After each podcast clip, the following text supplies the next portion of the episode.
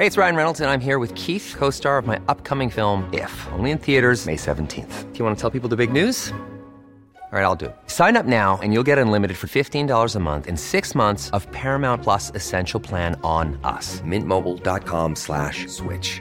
Upfront payment of $45 equivalent to $15 per month. Unlimited over 40 gigabytes per month. Face lower speeds. Videos at 480p. Active Mint customers by 531.24 get six months of Paramount Plus Essential Plan. Auto renews after six months. Offer ends May 31st, 2024. Separate Paramount Plus registration required. Terms and conditions apply if rated PG. When you're ready to pop the question, the last thing you want to do is second guess the ring.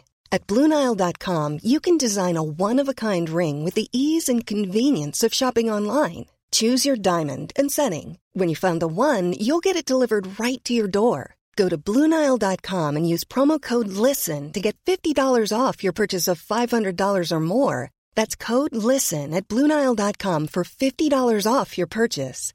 Bluenile.com code LISTEN. Millions of people have lost weight with personalized plans from Noom, like Evan, who can't stand salads and still lost 50 pounds.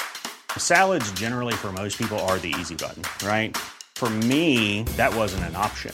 I never really was a salad guy. That's just not who I am. But Noom worked for me. Get your personalized plan today at Noom.com. Real Noom user compensated to provide their story. In four weeks, the typical Noom user can expect to lose one to two pounds per week. Individual results may vary.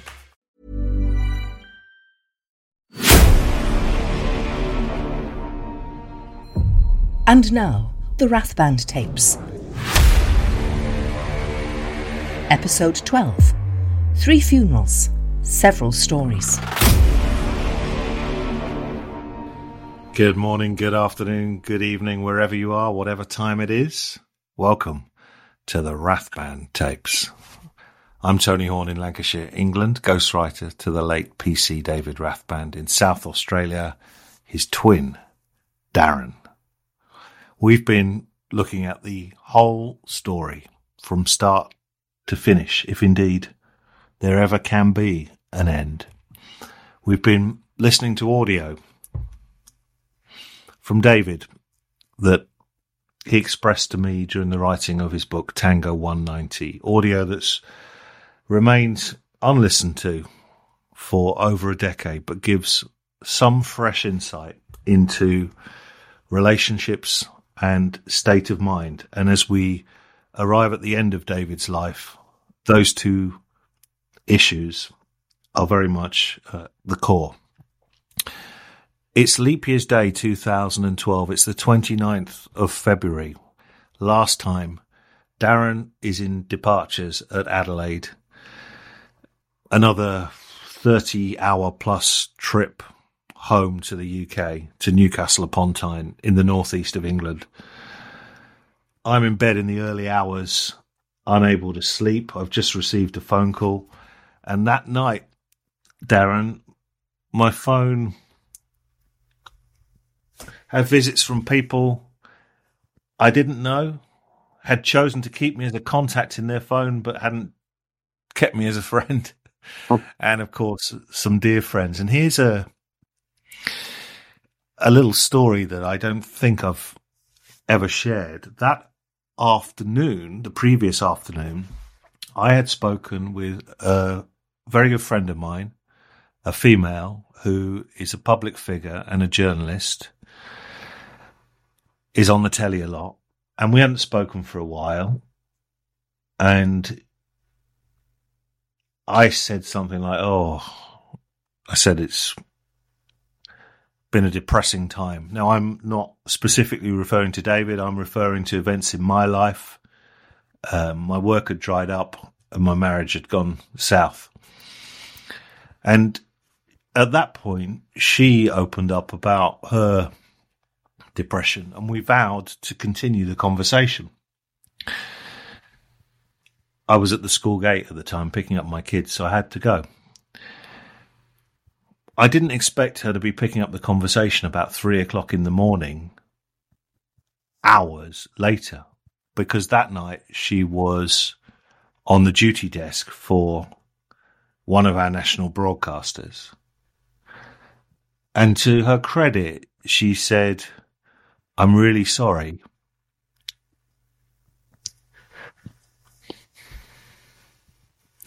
you know I have to ring you, don't you? And that actually helped because here is a friend who behaved as a friend and as a journalist, and it actually made it easier for me to speak with her. And I said to her, I said, You're doing your job, I understand. And thank you for the way that you've expressed that. Not everybody fell into that category. I got a text message from BBC Wales. I don't even know how they have my number, but it appears if the BBC have once spoken to you, your number is in the system. Nicky Campbell at Five Live sent me a message on Twitter saying, Will you come on? And I stuck true to my principles there, which is that if you're grieving, I don't think you make immediate statements if you care about that person, particularly to people that you don't really know. I later found out that David Blunkett had actually gone on Five Live that morning, which I thought was was wrong because the circumstances in which David Blunkett found himself blind and David found himself blind are completely different. But actually, I'll renege on that comment because David Blunkett was somebody who was true and kind to David and often rang him. So I think that's okay. I didn't know what to do when I finally woke up, Darren, from broken sleep. You would have been in the air and you know, as you experienced the first time, a million th- thoughts, and also what would you get when you landed? I was due for a meeting in London uh, with a publisher that day, and I thought the best thing that I can do is just go. And I went, and I met the publisher. The publisher also happens to be a broadcaster who has a talk show. That's Iain Dale. And Iain said to me, Will you come on tonight? And I said, no. I said, I won't. And Iain's the kind of person I would always say yes to. And I stood at Euston Station to get the train back. And I could see on the big screens, you know, David, the story as it is to so many people. And I think I bought some booze. I sat down on the train and there was a guy reading the Evening Standard and of course you can tell which bit he was reading. And I kind of, I took a drink. I explained my relationship with David. And I went to one of those areas in between carriages where there's supposed to be fresh air, but in fact, the network rail situation is so bad in England that it's almost a full carriage by itself. And I um, I lost it at that point. So I suppose my reaction was probably about 18 hours later, but that also happens, doesn't it? The suppression of feelings. People react different ways, don't they? Like when David was shot, I came over and, and took a, a role that I thought was appropriate with support and trying to put things in place for him and and and again with when with his death, I knew I had things to do, and you, uh, you know what, Tony? I sat on that plane. I had no sleep from the time I heard David had died. We went to Debbie and Paul's house uh, before we went up to Northumbria, and there was. And that's in Staffordshire. Yeah, yeah, that, and there was there was four cars parked in a end uh, a cul-de-sac with reporters who took turns to come and knock on the door when we pulled up to try and speak to us. It, it, you're right. It's it's just that there's, there's a rush for people to get a response or a reaction to, and then it starts that same cycle, doesn't it? The story, the narrative. David had already had one circle, and now this was just another narrative. And unfortunately, your life becomes open to public view and criticism and memes and trolls and all that stuff, and, which I suffered from. Sure, David had bits as well.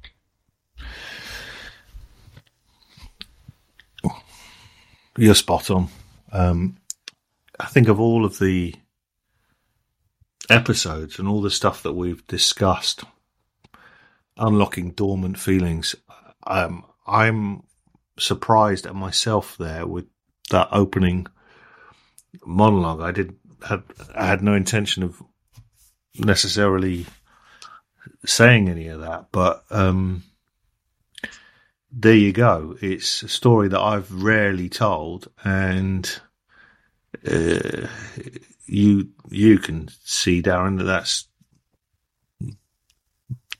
had an effect on me me telling it, and for those eh, people that are fortunate to have never been in this situation, what we are doing here is bringing it all right back, all right back. And some things are very, very clear, and others are a blur. So the latter would be the timeline from here. So I know very clearly what I did the next day. I've explained it. But after that, I don't know. I think it was that Sunday. I I think it was that Sunday. It might have been the Sunday after. Some of us met up in the Malmaison in Newcastle. And we should reiterate three funerals and how did we get there? Can you remember the Malmaison that evening? Yeah, that was myself, Angie, Debbie, Paul, you. I think Penny came a little bit later, and that was the first time I ever met Penny. And we sat and discussed what I thought was appropriate, and we had a conversation. I think you had an input in regards to what I should do and what I shouldn't do about just taking him home. And I, I, I recall that we, the decision was made that the northeast where David worked had a, I wouldn't say a right, but deserved to be able to pay their respects to a police officer that served their community. And you know what? If that's the basis of that decision, I think that's what it was. I wanted to give the northeast, Newcastle, uh, the decent people, the chance to show me and my family that David did mean something. I remember saying to you that it should be in Newcastle, and I don't know why I felt so strongly about it. I, I honestly, I, well, it's probably the reason that you just said there, because I know that if we look at David's career, and we previously discussed his attempts to get into the police, that adventure to the northeast was something that that made him. And I suppose if I reflect over a decade later now, I've probably got my media head on, and I'm thinking this guy is a hero. Uh, this guy needs to be in the biggest venue with the biggest audience, and that is the correct way to proceed. And as it happened, the funeral was broadcast live on on the telly and in the cathedral. Yeah. And you know, you know what, Tony?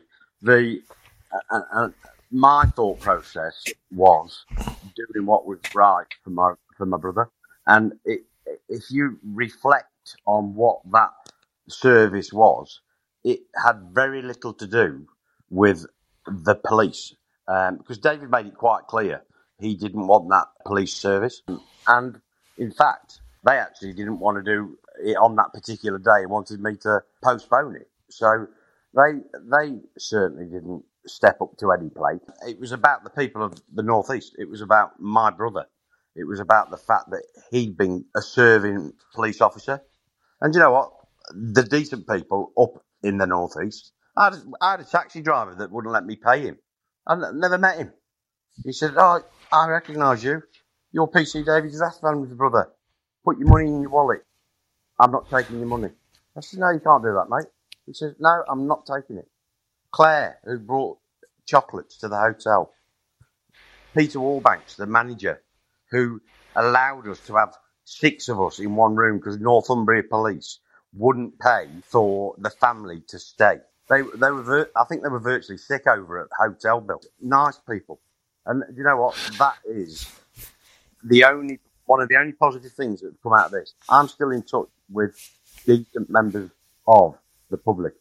Uh, Sonia Oatley, Michelle Thompson from up in the northern, who's just lost a son. Just nice people who've gone through trauma, who know what it is like to lose somebody and feel let let down, and quite clearly let down. I don't really. I, I can't put all the pieces together of the choreography on, on the day, but I I know I said I'm doing a speech, and afterwards, when I came out, somebody who is a very unpleasant person had a pop at me on Twitter saying I was doing a Charles Spencer. So obviously, Diana's brother had some stuff to say. Well, But- quite rightly. I felt that in the likelihood that you wouldn't speak, and having spent so much of the last year with David, and given the magnitude of the audience, I felt it was important to eyeball Northumbria Police and and to remark on uh, how I saw things. I think the underlying Now- thing, Tony, is you and I had that compulsion to do what was right. And that service that was clearly against the wishes of the. Remember, I said the funeral liaison officer, the superintendent, that pleaded with us at the meeting not to have the funeral in the, in the cathedral. Who took him two days to get from wherever his headquarters were. We got from Adelaide before he turned up, uh, and we're not sure if you were in that meeting when we had the dean of the cathedral. We asked the superintendent to go out, and I said to the the "Can I ask if we ha- want this service to go ahead and the police say to you, we wish for you not to let that occur, what would your answer be? He says, and he replied, Darren, it's your, your request. It's your decision. And if you want it, you have got the cathedral. So we, the, uh, that was the, probably the only time I've ever smiled within the first week of my brother dying. So I called this pompous, useless superintendent back in and said, Go and tell your chief constable that the service is going ahead. And if you don't want to police it, that's up to you. He got up and left. I think you have taken us down a path which I knew we were going to come to, but it's really important that people stop and take this in. They've listened to us discussing failings of the police. We've expressed our feelings on how people have changed their stories. We know about the care and lack of it. We know about the mess ups. But if you want to cut someone's veins open and see their DNA, what people really think, you've got to ask yourself this question. Why were there three funerals? And the only answer to that can be because there was more than one agenda. David, we have mentioned so many times, did not want a police funeral. He has centre stage at Newcastle Cathedral. When it becomes clear to me there is going to be more than one funeral, I decide that I have to attend them all. And I'll tell you something. By the third one, which was the police funeral, I'll be honest here at the risk of criticism. I won't say I was bored, but funerals capture emotion. And you can't have three funerals and be at the final one and think this is just for show. This isn't what this guy is about. This is politics. And that's how I felt. I do not feel the same about the second service in Staffordshire because obviously that was, well, intended to be private and that's on home territory and that's where David had wanted to be laid to rest. But going back up to Newcastle from Cheshire for the third one, it was all. Am I out of order saying it was a nonsense? No, Tony, uh, and you know what? I, I think when you look at, you, you're quite right. Bored is probably one of the words you could use. Insincerity is one of the words I would have used uh, because uh, it, they are supposed to be. It's a, it's an emotional time.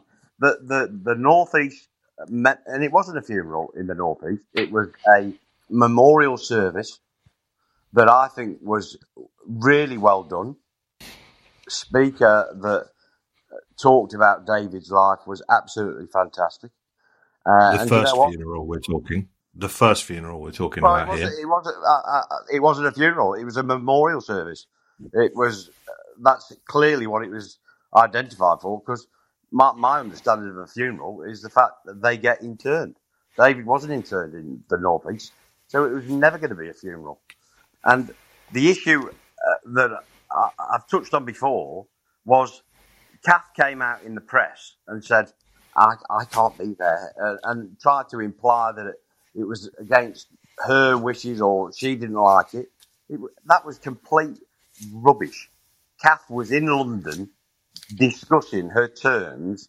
That's the reason why Kath wasn't there. And if the if you look at the footage, Mia and Ashley were not ostracised from their Uncle Darren because you can quite clearly see me consoling them and them looking to be consoled at the Stafford funeral, which was a family open to people that grew up with him. So it become, and then it was a family private interment uh, that we obviously wanted to be um, followed.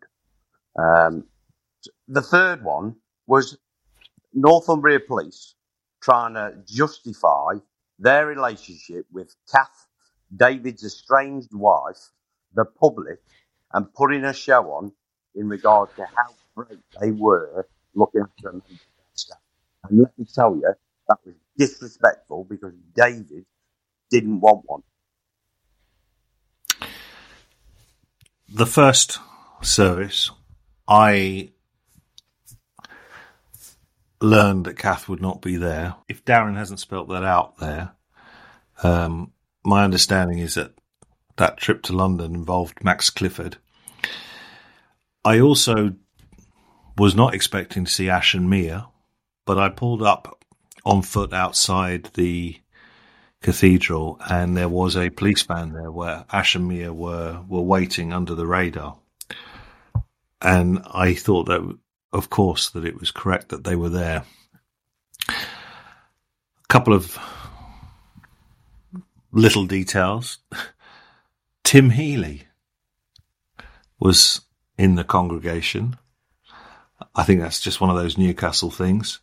And to her credit, Victoria Derbyshire, who's the journalist who gave so much of herself and her uh, work to to David, flew from London to Newcastle on that Saturday and, and did attend. And we've talked about how journalists may not have hearts at times and how they see it as a story. but I've always respected the fact that she did that. And I think that's worth noting. I, I had an interview with Victor, uh, Victoria, and I, I actually, out of all the ones I did, she was the one of the only ones that I actually thought there was sincerity and compassion, genuine. How would you like to look five years younger? In a clinical study, people that had volume added with Juvederm Voluma XC in the cheeks perceived themselves as looking five years younger at six months after treatment. Look younger, feel like you. Add volume for lift and contour in the cheeks with Juvederm Voluma XC. Reverse signs of aging by adding volume to smooth laugh lines with Juvederm Vollure XC. For important safety information and to find a licensed specialist, visit juvederm.com. That's J U V E D E R M.com. Not for people with severe allergic reactions, allergies to lidocaine, or the proteins used in Juvederm. Common side effects include injection site redness, swelling, pain, tenderness, firmness, lumps, bumps, bruising, discoloration, or itching. There's a risk of unintentional injection into a blood vessel, which can cause vision abnormalities, blindness, stroke, temporary scabs, or scarring. Talk to a licensed specialist to find out if it's right for you. Hey, it's Ryan Reynolds, and I'm here with Keith, co star of my upcoming film, If, only in theaters, May 17th. Do you want to tell people the big news? All right, I'll do it. Sign up now and you'll get unlimited for $15 a month in six months of Paramount Plus Essential Plan on us. Mintmobile.com slash switch. Upfront payment of $45 equivalent to $15 per month. Unlimited over 40 gigabytes per month. Face lower speeds. Videos at 480p. Active Mint customers by 531.24 get six months of Paramount Plus Essential Plan. Auto renews after six months. Offer ends May 31st, 2024. Separate Paramount Plus registration required. Terms and conditions apply if rated PG.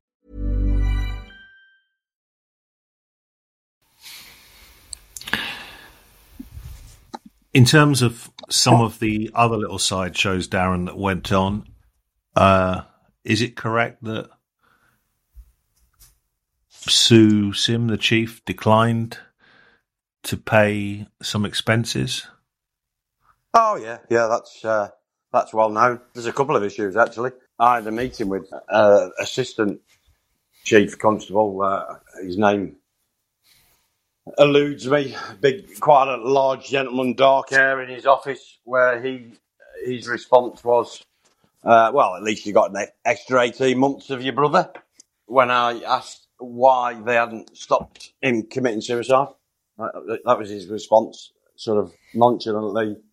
Yeah, well, you got a bit And- extra and- time. I, I nearly, uh, in fact, Angie held me down because I was going to punch him in his. I was going to punch him in the face. You see, I'm I'm aware of that, but also when people talk about police forces uh, and they talk about cover-ups and institutionalized racism, and they reference things like Savile having tea parties with Yorkshire police, and people talk about rotten apples and it being a culture that's rotten to the core.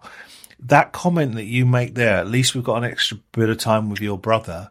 This is not the first time that we've heard similar comments. I think it's, to my knowledge, I think it's the third example that I have of that. We've referenced previously the chairman of the Police Federation and the comments about laborious paperwork and the comments about being better off dead, etc., etc. And look, I've bantered with the best of them, but banter's out. And banter has become understood now as a verbal device that actually can portray people's true feelings. And there's not to stop anybody having a laugh. I'm not woke, but when something is said on more than one occasion and meant to be light-hearted, it deafens you, doesn't it?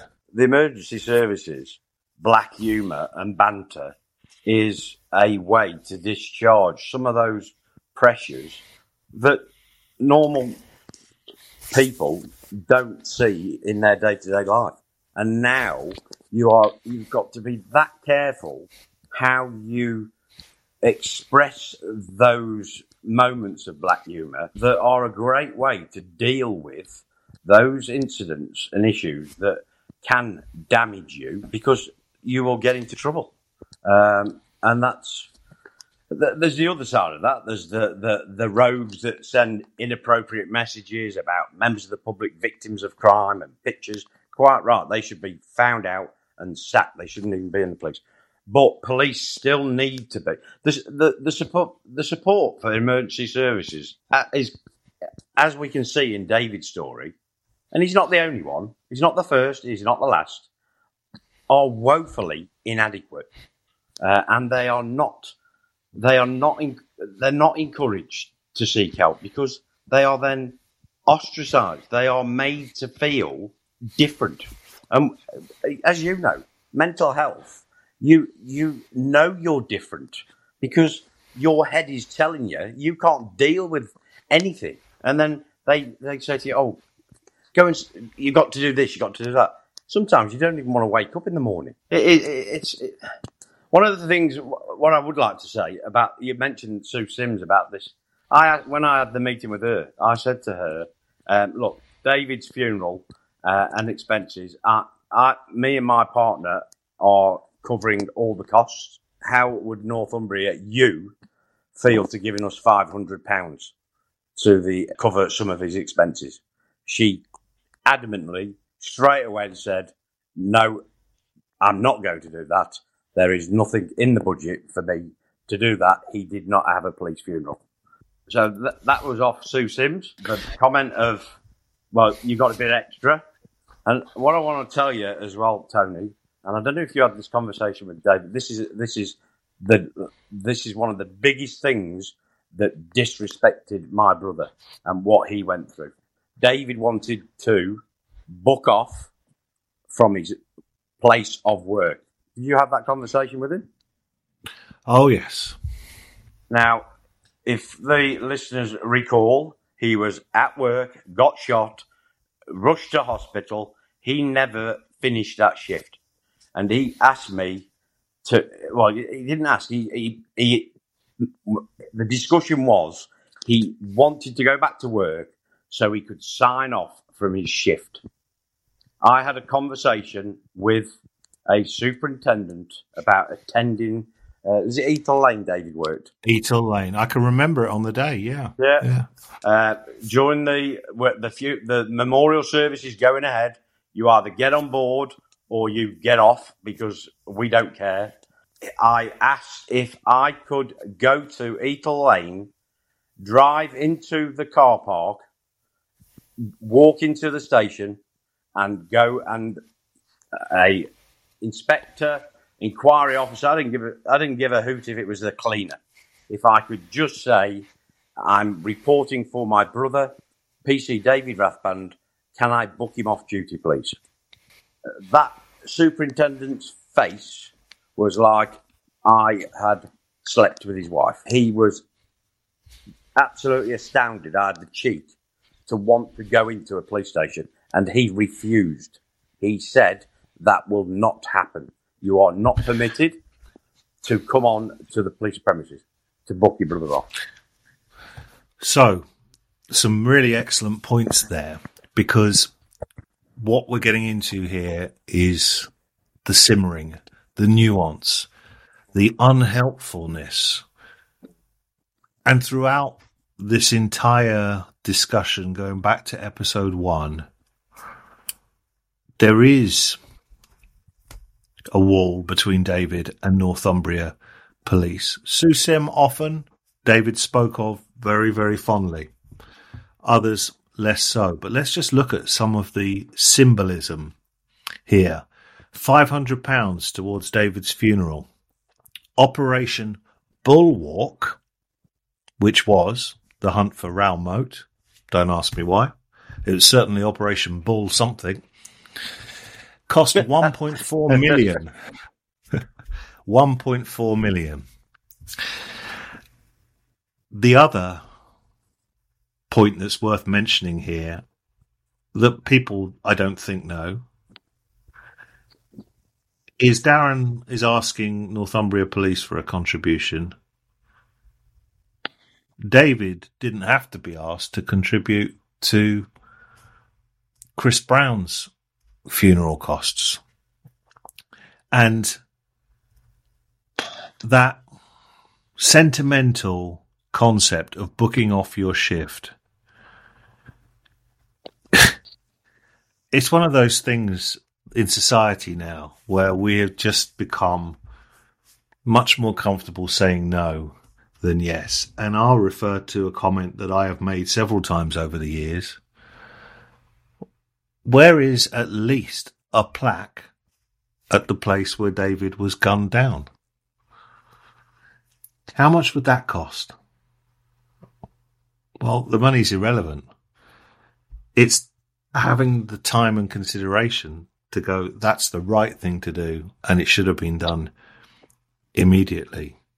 So symbolism is not something that Northumbria police are emotionally tuned into. And I find them I find them lacking. The thing I, I can understand, Tony, that they have they've got a certain um, pro, they've got certain protocols, and they can't do this, can't do that, they can't be seen uh, to be to favour one of their own. I, I've mentioned before, they if you're in the police force, you're not favoured. If you if you do something wrong and you're held to account, you are put uh, usually in or in front of a kangaroo court.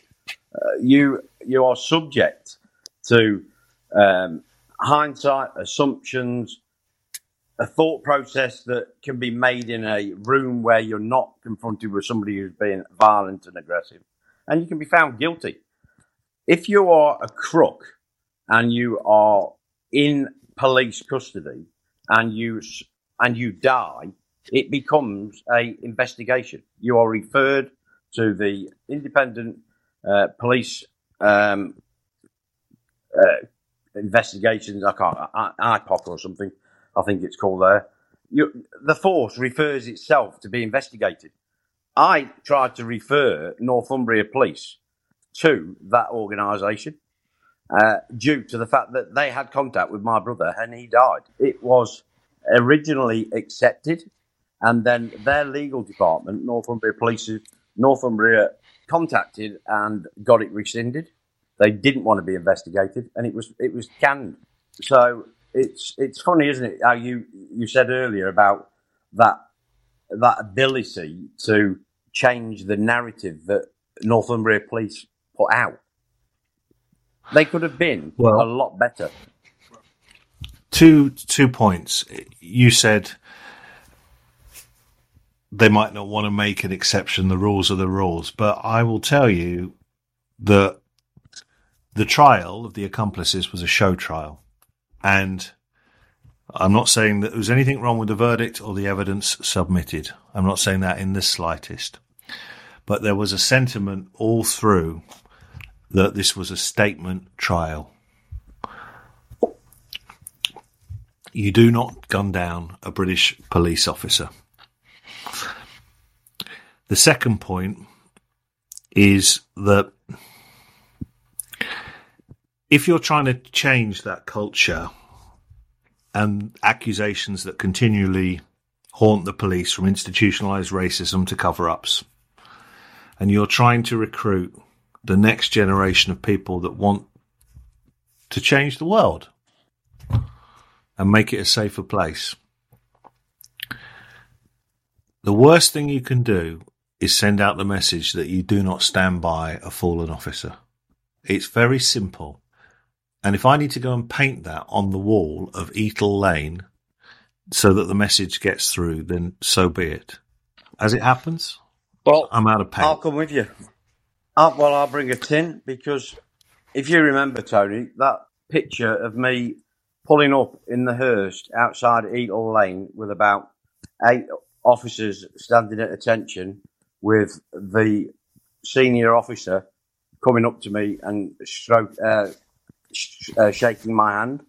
That was the closest I could get to attending David's station. They said that I, I argue. I said it's it's a public pro- property. Uh, you can't stop me. He says, well, nobody will talk to you. So that's how I got to sign my brother off on the street to a superintendent who I said, my brother probably thought you were, uh, and I won't swear. Let me tell you, he was right. I'm booking my brother off duty. I turned and got in the hearse, and and that was the the the strength of their commitment to my brother. You know what I mean? Just a simple, can I book my brother off? Didn't want it. My my personal feeling and experience with the police, uh, and this is just personal, and it will be harsh to good serving police officers, some of whom are my friends, is that just sometimes they're just not quite smart enough. And that doesn't mean I want them to be too smart and cocky, but there are some very easy decisions that can be made that are sensible and appropriate and do not need to be referenced in a rule book.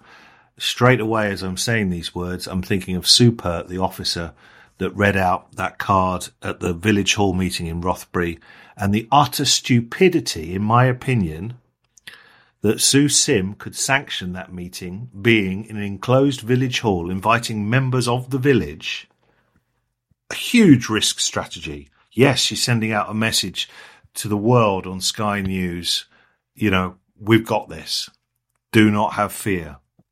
But honestly, a lone gunman who's already done what he's done could have taken everybody out in that building. And I just think, I think it's one of the worst decisions I've ever seen in policing. But there we go. The second funeral in Stafford. Well, do you consider that to be the the only one that counts? No, there was two that counted. The Northumbria Memorial that certainly was uh, integral part of it, and I think David would have been uh, comfortable with that because I was and we were, uh, and Stafford. Um, when I said it's time to take my brother home, that's what it was, and that's where he went. That was another part of his journey that would bring it to a conclusion. David wanted to be laid at rest. He wanted to be buried next to Naomi, and that's where he that's where he rests. That service was heartbreaking, but essential. I don't know if any reflection had taken place but for the record, we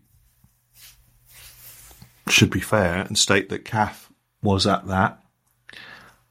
Um, I think I'm correct in believing that Lisa French was also, I was told, smuggled in at the back. To be honest, Tony, I think I had members from Staffordshire Police that really made me respect them more than Northumbria. We had a, a guard of honour as we came off the motorway of at least 20 Staffordshire officers that met David's, well, obviously acknowledged and met David's final journey and drove us to the Chapel of Rest. Uh, we had officers from Staffordshire that lined inside the uh, chapel there, must have been nearly 500 people. It was full. It's really difficult, and to do it, and to there are so many emotions, and and my speech was um, sort of called out in the press that uh, a certain individual was vilified, and you know what? She was.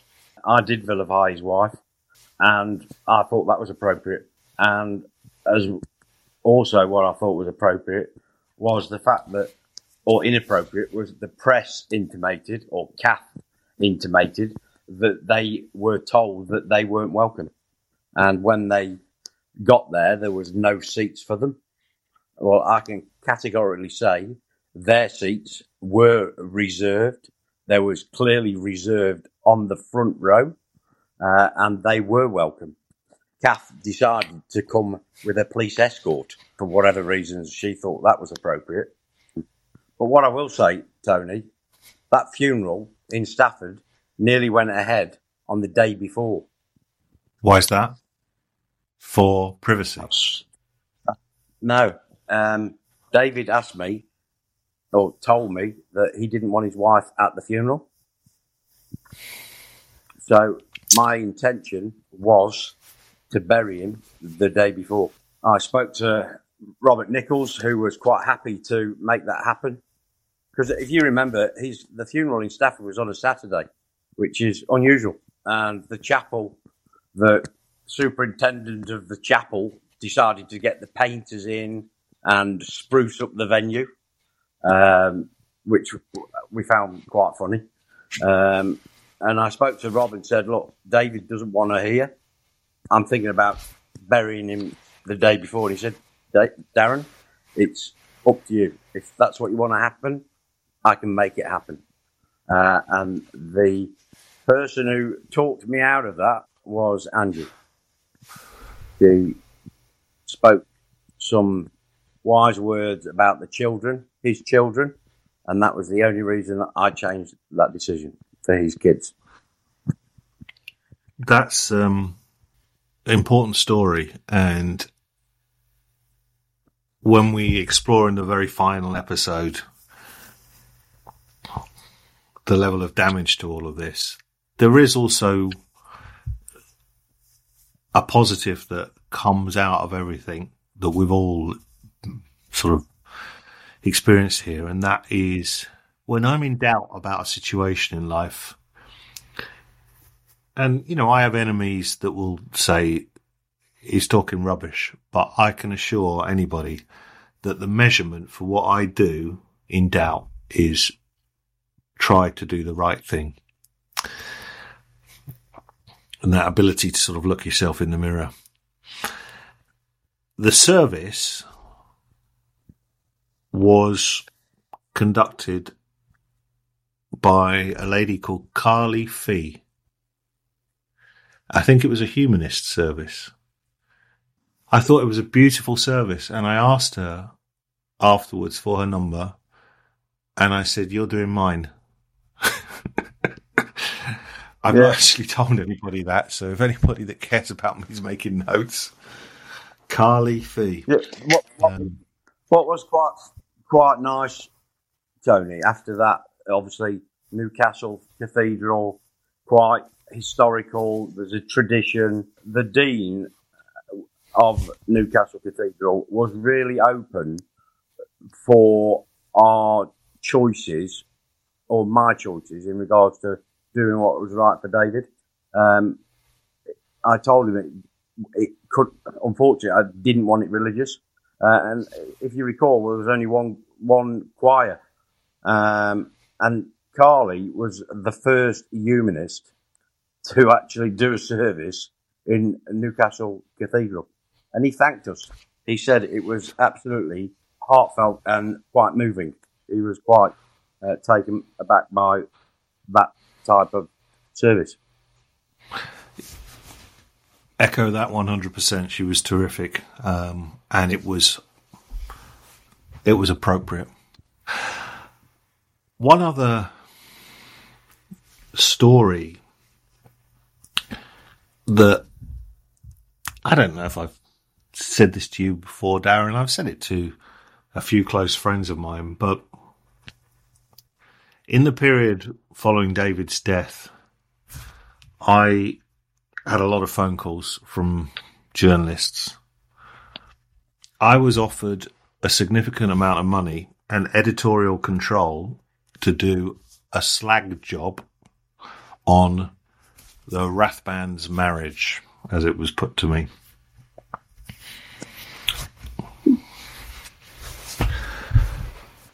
Obviously,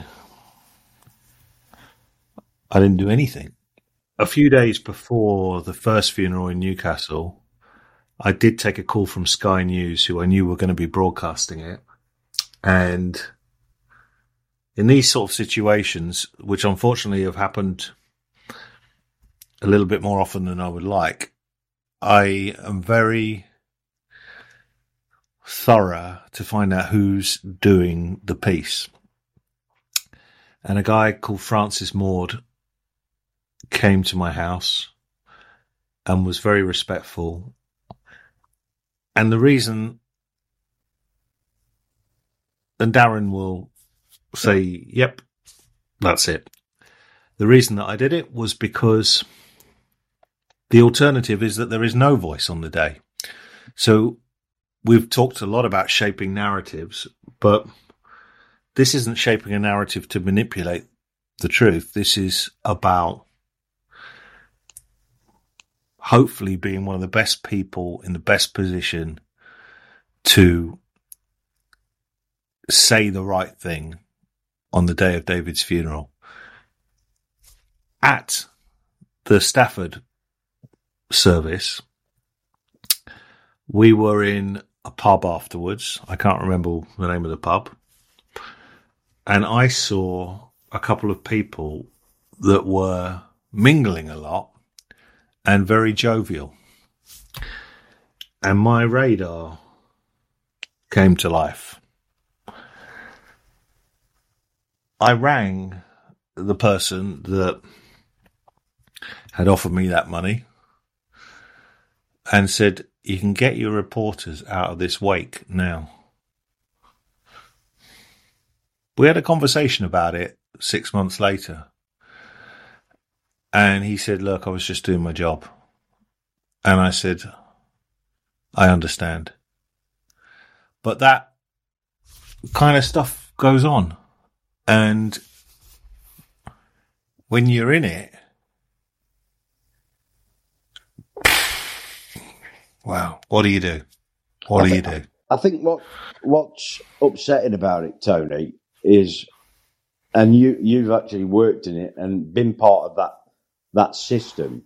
Is when you look at what the when David was shot, it was about David, about how heroic he was, how he'd survived, how well his family were united, how much support he got. It was all positive, positive.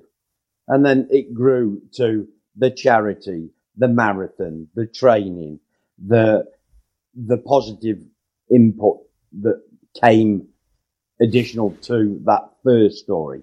What, what I'd like people to actually look at is just have a look when the first comment started about David, married husband who had numerous affairs, but was happily married, a perfect father. N- no mention of that in the initial 12 months of um, this happening. Just get, just read what Kathy says about her marriage, about her husband, about how great he was. And then it changes. It changes on the back of that incident we we talked about where Ashley, his son, assaulted him. And Kath or somebody didn't have the integrity to stand up and say, look, we're, we're struggling. We're having a bad time. It wasn't David.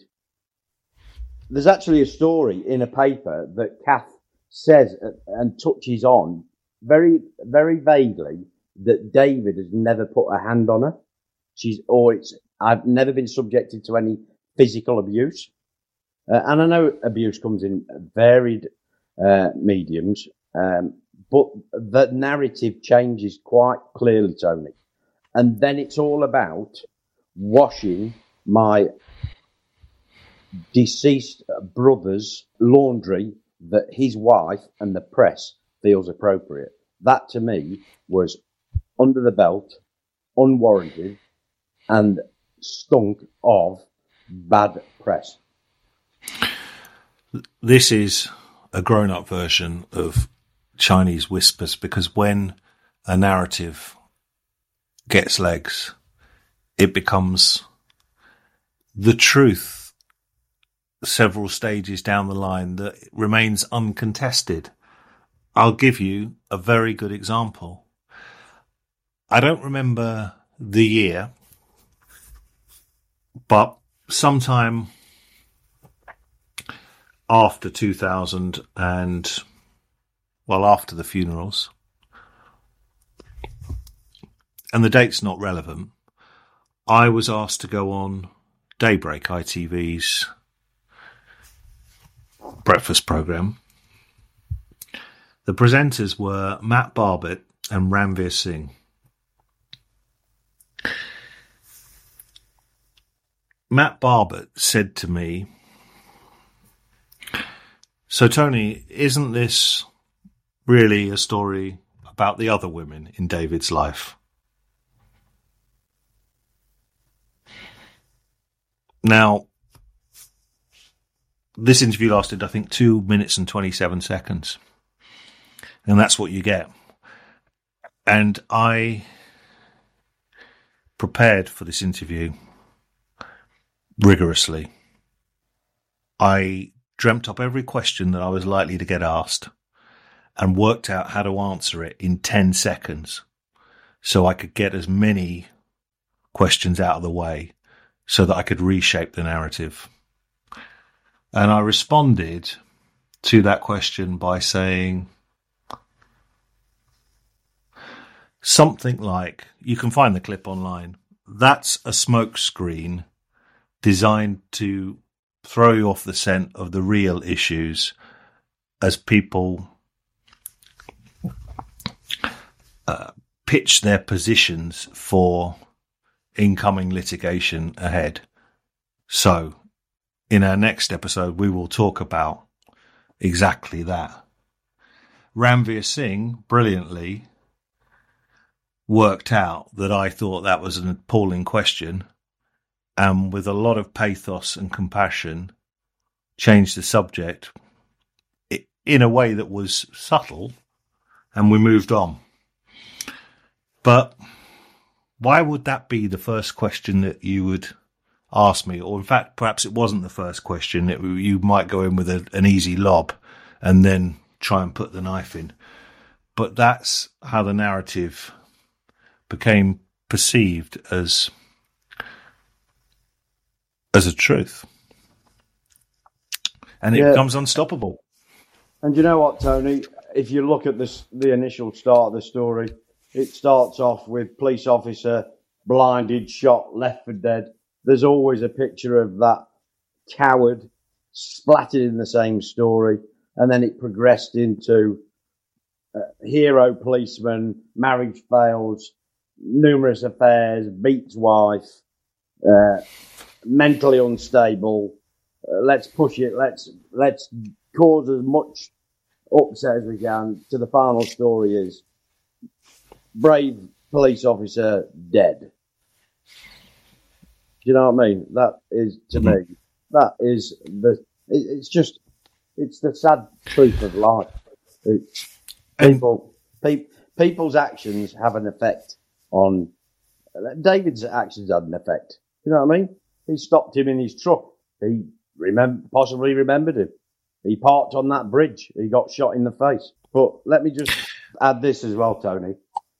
David was uh, a policeman doing a thankless job, as so many others do, who was shot by a coward, who remarkably survived, who did good for other people, including, like you mentioned, paying for Chris Brown's funeral and sought no press or any. He felt like he wanted to, uh, wanted to help Chris Brown's family. He helped numerous other people. He raised, he put himself in the public eye and raised money for charity. That's the narrative of my brother. It's it's not about who he might have slept with. The the real narrative, if people want to look at it, how how sad it was, was he was estranged from his wife. He killed himself. She went round the day he was found dead and removed his washing machine from the house and married, remarried within nine months. A heartbreaking widow. That's the narrative that I would have put in the paper, Tony. Many marriages break down. Life's tough. Life's complicated. We travel a lot more. We move for work. We don't value the notion of the union in the way that perhaps our parents did. It's not unusual. In fact, it's so common that it's surprising it's still a story. So why is it a story? It's a story because we have the culture of build them up and knock them down the truth of the matter is that in the case of Kath, she's one person in David's life, but David touched so many more lives, the numbers running into thousands, perhaps millions. And that's the legacy. He did talk about this hero status. We've obviously talked about it in the way that Moat acquired that name. See, I've never thought I would live long. Never thought I'd die in the police. I wanted to die, selfishly, I always wanted to die as like a hero. In if we could turn the clock back, I think if David was given the chance of that same incident happening and the outcome, I think he would have rather died in the car. After that, I think he would have wanted to die. Uh, and that was quite clearly not what he wanted to do. And you know what? I just laughed at that, uh, hearing my brother say that. Because you know what? I've said that for nearly 30 years when I've been in the army and the police have said exactly the same thing to me. Because that's what you're prepared to do. And you know what? You never think it's going to happen. You never ever think. And it happens far, far too often. And David will be remembered by decent people of being that a, a good bloke, a good chap, a great brother, and a bloody good copper. Irrespective of indiscrepancies, they should have been left clearly within the family environment as private, if they ever occurred. Well, the interest in these podcasts has been phenomenal worldwide. Um, so we'll just take this moment to thank you if you've obviously been listening or spread the word. Um, hopefully, this is the narrative that prevails. Just on the final word on the third funeral, since we've been speaking today, I can separate the three in terms of the images in my head. And that last service in Newcastle, the police funeral, as we may call it, I remember thinking it was cold, not the weather, just, you know, a froideur.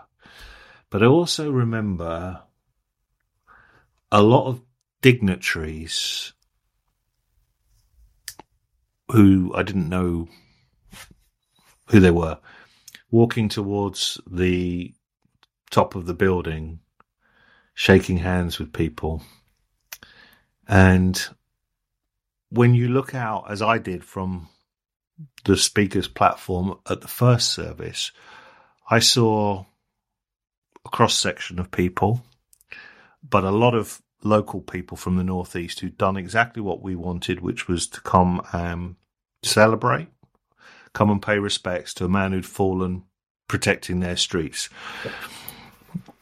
In Stafford, obviously, that's mostly family and close friends. But that third service struck me as being, we're back to that word, disconnected. And I think, given some of the small details that we've expressed in the telling of this story, that really doesn't come as any surprise. When I drove home that night back to Cheshire, I don't know what I thought. I suppose I probably felt that my involvement would be coming to an end, but then there are still some massive moments ahead. And one of those was one that David had always prepared me for from the day that we first spoke about his book, and that is it's time to go to court. So that's where we'll pick up on our next episode. Next time on the Rathband tapes. You never know what's around the corner, do you? Whatever's meant to be will be. With thanks to series consultant Rob Jones, this is a Horne Media and Publishing production.